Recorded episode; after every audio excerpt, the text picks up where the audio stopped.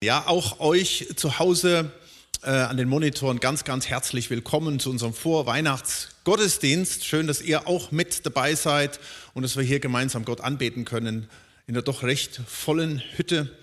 Und äh, es ist einfach schön, gemeinsam Gottesdienst zu feiern an diesem Morgen. Ja, Geschenke ist so ein bisschen mein Oberthema, was, was ich euch weitergeben möchte würde. Und natürlich ist meine Aufgabe als Pastor zu sagen, ach, die ganzen Geschenke, es bringt doch alles nichts, wir haben ja das Geschenk Jesus, oder? Und so ganz ehrlich, manche sagen dann, ja, das wissen wir ja alle, aber ja, gibt es noch irgendwas, was man mehr greifen kann?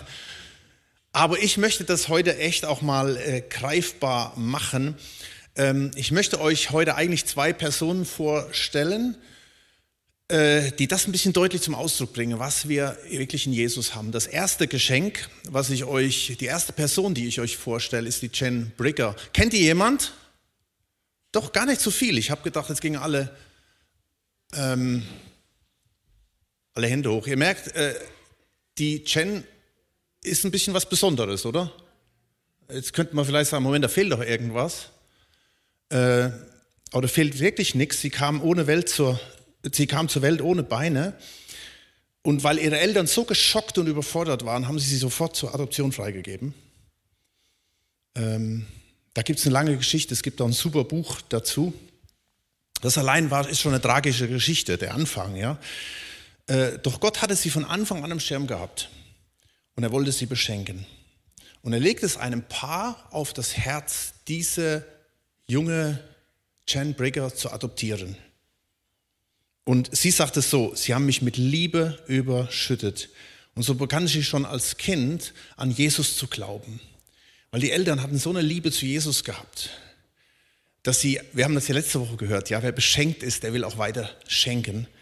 Und das hatte so starke Auswirkungen gehabt, dass sie sogar ihre Behinderung als Geschenk angesehen hat. Sie sagt Folgendes, ich hatte so nie das Gefühl, etwas beweisen zu müssen. Ich bin, wer ich bin. Und das alles gehört zu mir.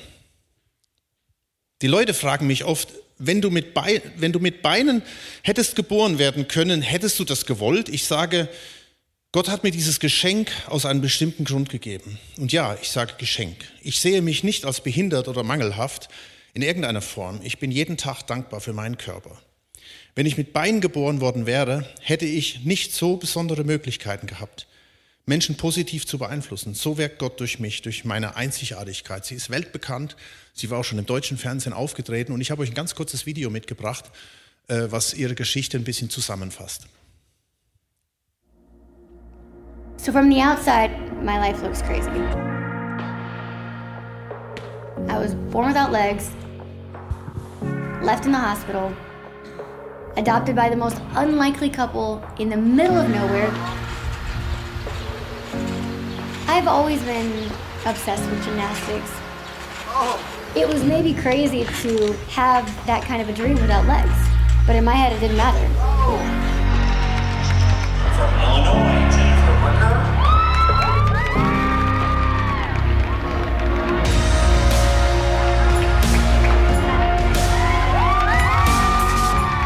I was raised with an empowered mindset, self esteem, confidence. You can do anything you want. I played softball, basketball, volleyball, and power tumbling, all against able bodied athletes. Fast forward a couple years, I started performing as an acrobat and an aerialist all over the world. It's just unbelievable, and I couldn't be more grateful. Is happiness a choice? Yes. I have to make decisions every day to be happy. It doesn't matter that I was born without legs, not given a name, left in the hospital. Those circumstances that look ugly on the outside are actually what was the beginning of my beauty.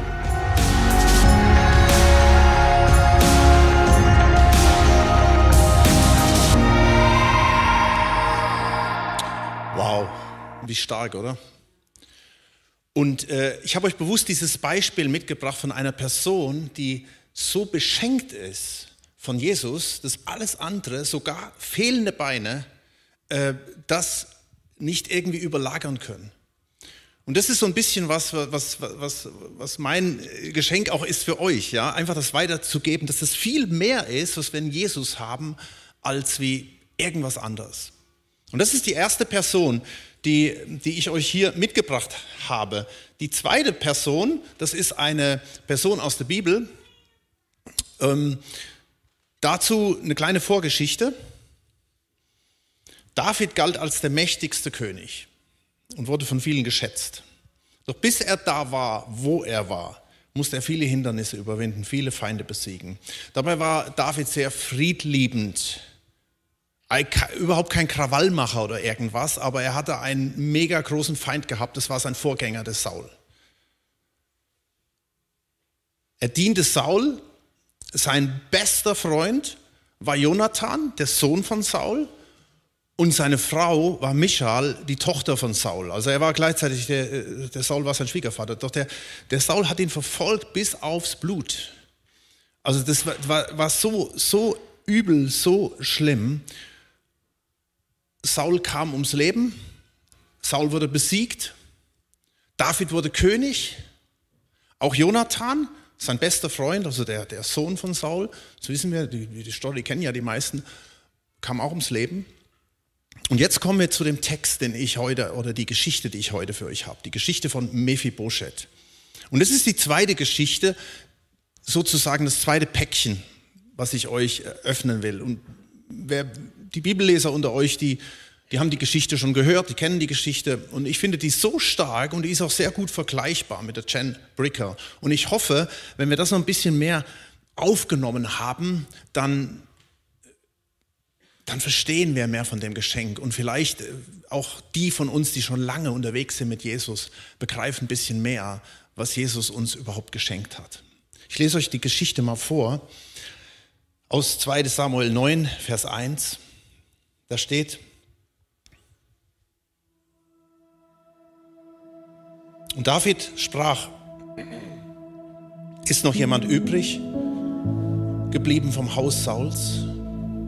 Dass ich Gnade an ihm erweise um Jonathans Willen, meinem Freund. Es war aber ein Knecht vom Haus Sauls, der hieß Shiba.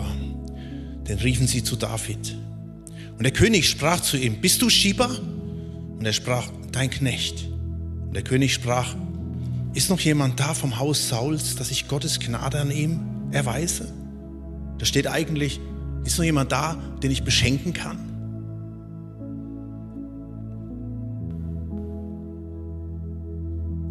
Schieber sprach zum König, es ist noch ein Sohn Jonathans da, der ist lahm an den Füßen. Und der König sprach zu ihm, wo ist er? Und Schieber sprach zum König, sieh es in Loderbar. Da sandte der König David hin und ließ ihn aus Loderbar holen. Und Mephibosheth, der Sohn Jonathans, kam zu David und er fiel auf sein Angesicht und verneigte sich. Und es war nicht einfach ein Verneigen, wie man das halt macht vom König, sondern die alte Familie, die ehemaligen, die wurden eigentlich exekutiert, alle miteinander.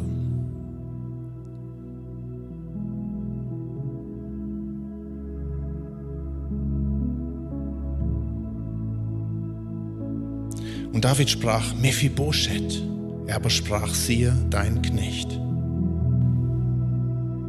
Mephibosheth. Vielleicht kann man die Folie Mephibosheth nochmal, dass die da steht und die Musik vielleicht ein bisschen leiser. Danke. Das hat eine, das hat, ich habe eine Absicht mit dieser Musik im Hintergrund. Yes, das ist dieses Lied Waymaker. Das werden wir auch nachher auch singen, weil ich glaube, Gott bereitet einen Weg, auch für dich vielleicht. Mephibosheth war ein Mensch, dem man heutzutage nachsagen würde, dass er die A-Karte gezogen hat. Kennt ihr die? Vom Fußball. Ihr wisst ja wahrscheinlich, was das heißt. Ja, ich sage das jetzt nicht, was das ausgeschrieben heißt, aber seine Heimat Lothar. Lothar heißt übersetzt dürres Land. Das war seine Heimat. Seine Herkunft Mephibosheth äh, seine, sein Name, Entschuldigung, sein Name Mephibosheth. Mephibosheth heißt übersetzt lebende Schande. Stell dir das mal vor. Lebende Schande. Hey, lebende Schande, komm mal gerade hier. Was für ein Name. Seine Herkunft, das Haus Sauls. Ein Hintergrund, den sich keiner gewünscht hat zu der damaligen Zeit. Das war ein Name, den hat man nicht mehr ausgesprochen.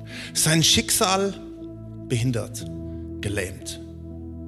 Das war damals auch nicht prickelnd, wenn du so aufgewachsen bist. Damals, als die Angehörigen von Saul flohen nach dem verlorenen Krieg, hatte eine Amme diesen fünfjährigen Jungen fallen lassen. Der ist in Dreck gefallen. Und dabei wurde er gelähmt. Und vermutlich gab es da auch den Namenswechsel. Ich kann mir jetzt nicht vorstellen, dass die Mutter ihm damals den Namen lebende Schande gegeben hat. Und dann war sein Schicksal besiegt. Seit dieser Zeit lebt er versteckt an einem einsamen Ort. Was muss in diesem Menschen vorgegangen sein? Ja, hier, warum lebe ich überhaupt? Warum lebe ich überhaupt? Warum bin ich überhaupt da? Doch plötzlich passiert das hier, dass David, der größte, berühmteste, aber sicher auch für Mephibosheth, der gefürchteteste Mensch überhaupt, das war für Mephibosheth das Allerschlimmste, das ist David. Mephibosheth verkörpert ja nochmal den Feind, ja. Und dieser David holt ihn zu sich. Theoretisch muss er damit rechnen, dass er ihn einfach erschlägt. Okay, ich bin eh nur eine lebende Schande. Das war's dann. dann ist endlich vorbei. Aber in Vers 7 heißt es dann weiter, und David sprach zu ihm, fürchte dich nicht, hab keine Angst. Merkt ihr, Mephibosheth hat Angst, sonst hätte David es nicht gesagt. Denn ich will gewiss Gnade an dir erweisen, um deines Vaters Jonathan willen. Das heißt, ich beschenke dich, Gnade. Ich will dir alle Felder deines Vaters Saul zurückgeben, also Besitz, ich überschütte dich mit Besitz und Du sollst täglich an meinem Tisch das Brot essen, mit anderen sein, du bist bei mir, du wirst immer bei mir sein. Selbst Essen war die intensivste Gemeinschaft überhaupt. Du wirst bei mir sein, wie mein Sohn. Und Mephi kann es nicht fassen, ja. Vers 8.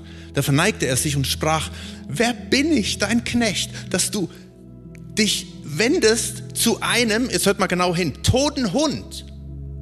Das war seine Selbstbezeichnung. Hier, Und der König rief Shiba, den Knecht Sauls, ihr wisst, das war ja der, der das vermittelt hat, und er sprach zu ihm, alles, was Saul und seinem ganzen Haus gehört hat, das habe ich dem Sohn deines Herrn gegeben, Mephibosheth. So bestelle ihm, Mephibosheth, sein Land, du und deine Söhne und deine Knechte, und bring die Ernte ein, damit der Sohn deines Herrn, Mephibosheth, Brot zu essen hat.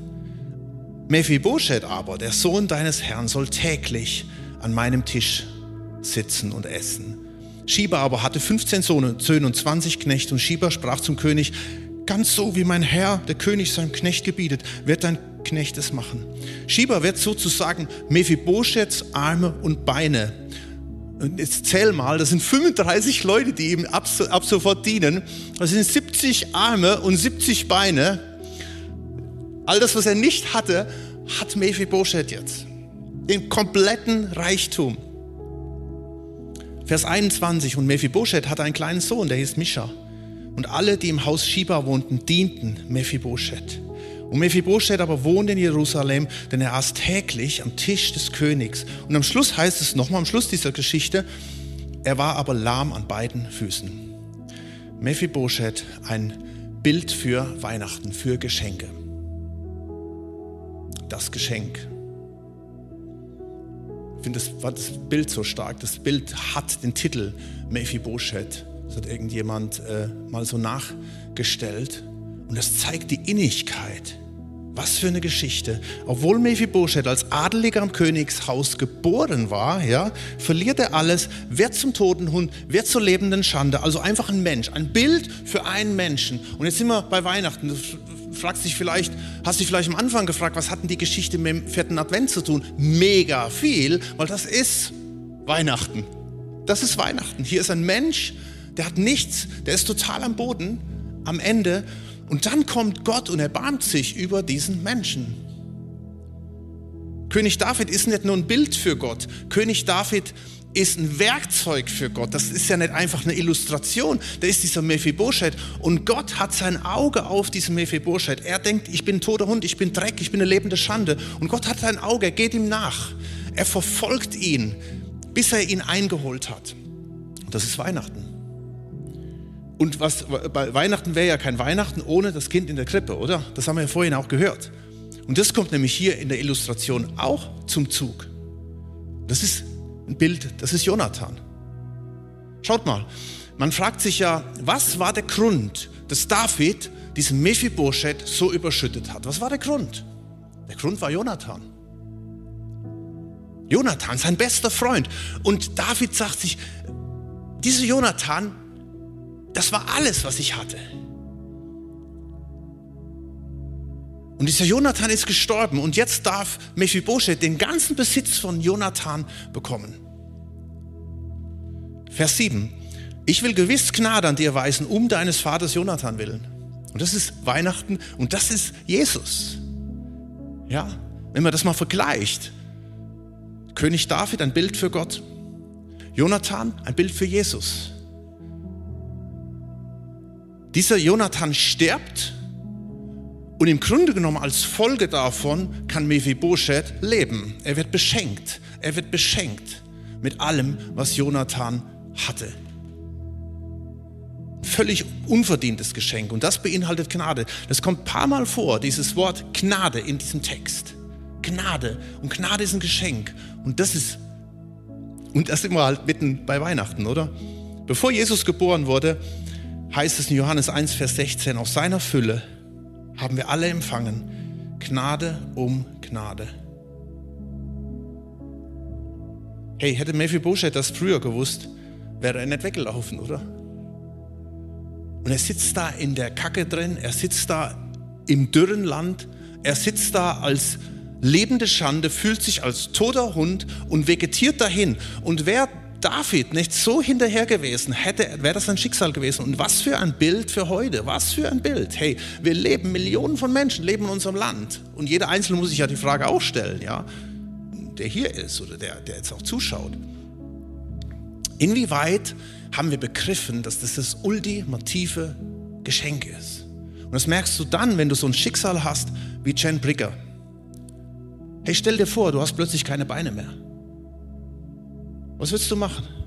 Gott, warum hast du das zugelassen? Das geht doch gar nicht. Warum bin ich so eine lebende Schande? Ist doch verrückt, oder? Und dann erreicht dich diese Liebe Gottes. Du wirst überschüttet mit dieser Liebe Gottes. Du erkennst, meine Bestimmung ist, dass Jesus in meinem Leben ankommt. Mephibosheth erkennt, seine Bestimmung ist, am Tisch des Königs zu sitzen und von nun an ist es eigentlich egal, vielleicht nicht ganz egal, aber fast egal, dass er gelähmt ist, weil er so viel Segen davon trägt, weil er beschenkt ist, bis an sein Lebensende. Und darum ist Jesus in die Welt gekommen.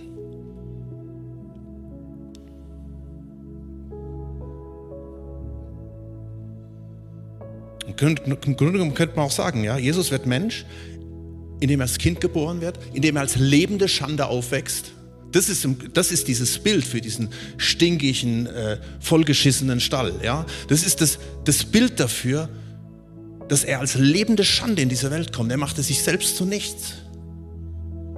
Und er wird zum toten Hund. Er wird gekreuzigt. Er wird behandelt wie ein toter Hund. Ein toter Hund hat so einen Tod äh, wahrscheinlich nicht erlebt, den Jesus erlebt hat. Lebende Schande, toter Hund. Aber er geht diesen Weg um uns Mephibosheth zu erlösen. Ich, also ich bin ja auch schon lange mit Jesus unterwegs. Schon ein paar Jährchen, ein paar Jahrzehntchen. Aber mich hat es mal so persönlich berührt. Und das ist tatsächlich eine Message für dich, den einen oder anderen, vielleicht auch hier, der das vielleicht noch gar nicht persönlich ergriffen hat, der sich immer noch mehr auf die Halskette oder das iPhone oder was auch immer freut an Weihnachten als über das Geschenk. Oder für jemand, der schon lange mit Jesus unterwegs ist und irgendwie sagt, schon wieder Corona-Weihnachten, ist alles so traurig. Oh. Nein, es ist, es ist die Fülle. Wisst ihr, am Schluss steht, am Schluss der Geschichte, das finde ich so interessant, ganz am Schluss von der Geschichte steht nochmal ähm, im Vers 7, Vers 13, der allerletzte Satz, er war aber lahm an beiden Füßen. Ja, er wurde nicht geheilt, er blieb lahm an beiden Füßen. Und es blieb Gnade. Es blieb Gnade, es blieb ein Geschenk. Es blieben viele Fragen vielleicht auch offen. Aber er war beschenkt. Der Cem Brigger wachsen vermutlich keine Beine mehr. Mephibosheth auch nicht. Aber es war etwas drin in diesem Leben, was so erfüllt war und ist. Und darum ist Jesus in diese Welt gekommen.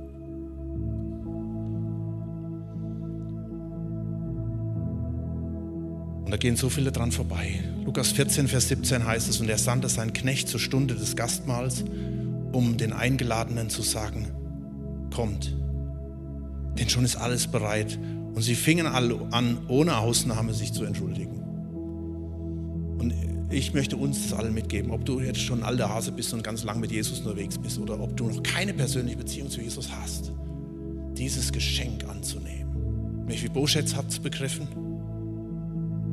Jen Brigger hat es begriffen und viele, viele andere auch. Lass uns das einfach auch mitnehmen. Der Geist und die Braut sagen, komm, wer es hört, spreche komm und wen dürstet, der komme und nehme das Wasser des Lebens umsonst. Und vielleicht zum Schluss nochmal das Beispiel von der Jen Brigger. Äußerlich so arm dran wie Mephibosheth. Aber sie wurde von Gott an diesen Tisch gesetzt. Und für mich ist es so ein starkes Beispiel, wenn ich irgendwie anfange rumzumeckern und meine Pity Party zu feiern und mi, mi, mi, mi, mi, ja. Einfach zu schauen, was mein Leben mit Jesus bedeutet. Ich zitiere euch noch mal ein paar Sachen von ihr. Sie sagt, ich wurde adoptiert und die Adoption war das Eingreifen Gottes in meinem Leben. Was wie ein Negatives aussieht, ist nicht wahr, wenn Gott mitspielt. Er hat mein Leben zum Beispiel gemacht, dass alles möglich ist, wenn man an ihn glaubt. Meine Behinderung war nie meine Identität.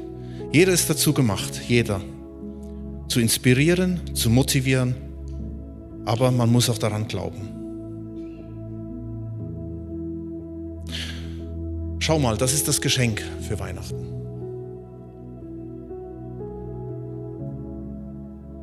Das hat Auswirkungen auf alles. Es braucht halt eben nur eins. Mephibosheth kam. Er beugte sich vor dem König. Er nahm das Geschenk an. Schaut das Bild hier. So emotional, das ist so hoch emotional. Das hat alles nichts mit Religion zu tun. Wenn, ich, wenn mich das nicht im Herzen berührt, dann möchte ich dir jetzt schon sagen für 2022, wenn dich das nicht mehr im Herzen bewegt und berührt, dann gib kein Tag Ruhe, bevor dich das nicht wieder richtig in Flammen setzt. Das, was hier passiert. So wohnte Mephibosheth in Jerusalem und er aß beständig am Tisch des König, Königs. Nun, im Hintergrund läuft seit längerer äh, Zeit dieses Lied Waymaker. Und ich habe euch den Text nochmal mitgebracht. Ihr könnt schon mal nach vorne kommen. Das werden wir jetzt auch singen.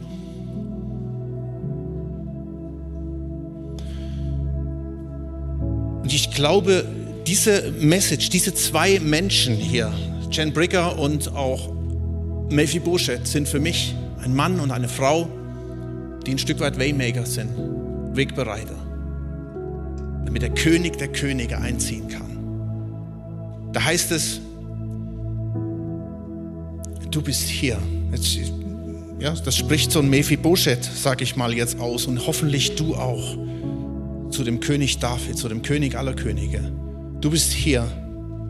Du arbeitest gerade jetzt in unserer Mitte. Du bist an diesem Platz dran. Du bist der Wegbereiter. Du tust Wunder. Der, der seine Versprechen hält, Licht in der Dunkelheit, das bist du. Du berührst jedes Herz, du heilst jedes Herz, du reparierst jedes Herz und du stellst unser Leben wieder her. Turning lives around, ja. Du veränderst komplett. Ich bete dich an. Auch wenn ich es nicht sehe, du arbeitest. Und du hörst nie auf. Du hörst nie auf zu arbeiten. Und auch wenn ich es vielleicht jetzt nicht fühle, du bist dran. Du hörst nicht auf. Du hörst nicht auf zu arbeiten. Und das bist du. Jetzt lass uns nochmal aufstehen. Und Jesus, ich bin so berührt, so berührt von diesem Beispiel, eigentlich von diesen zwei Geschichten.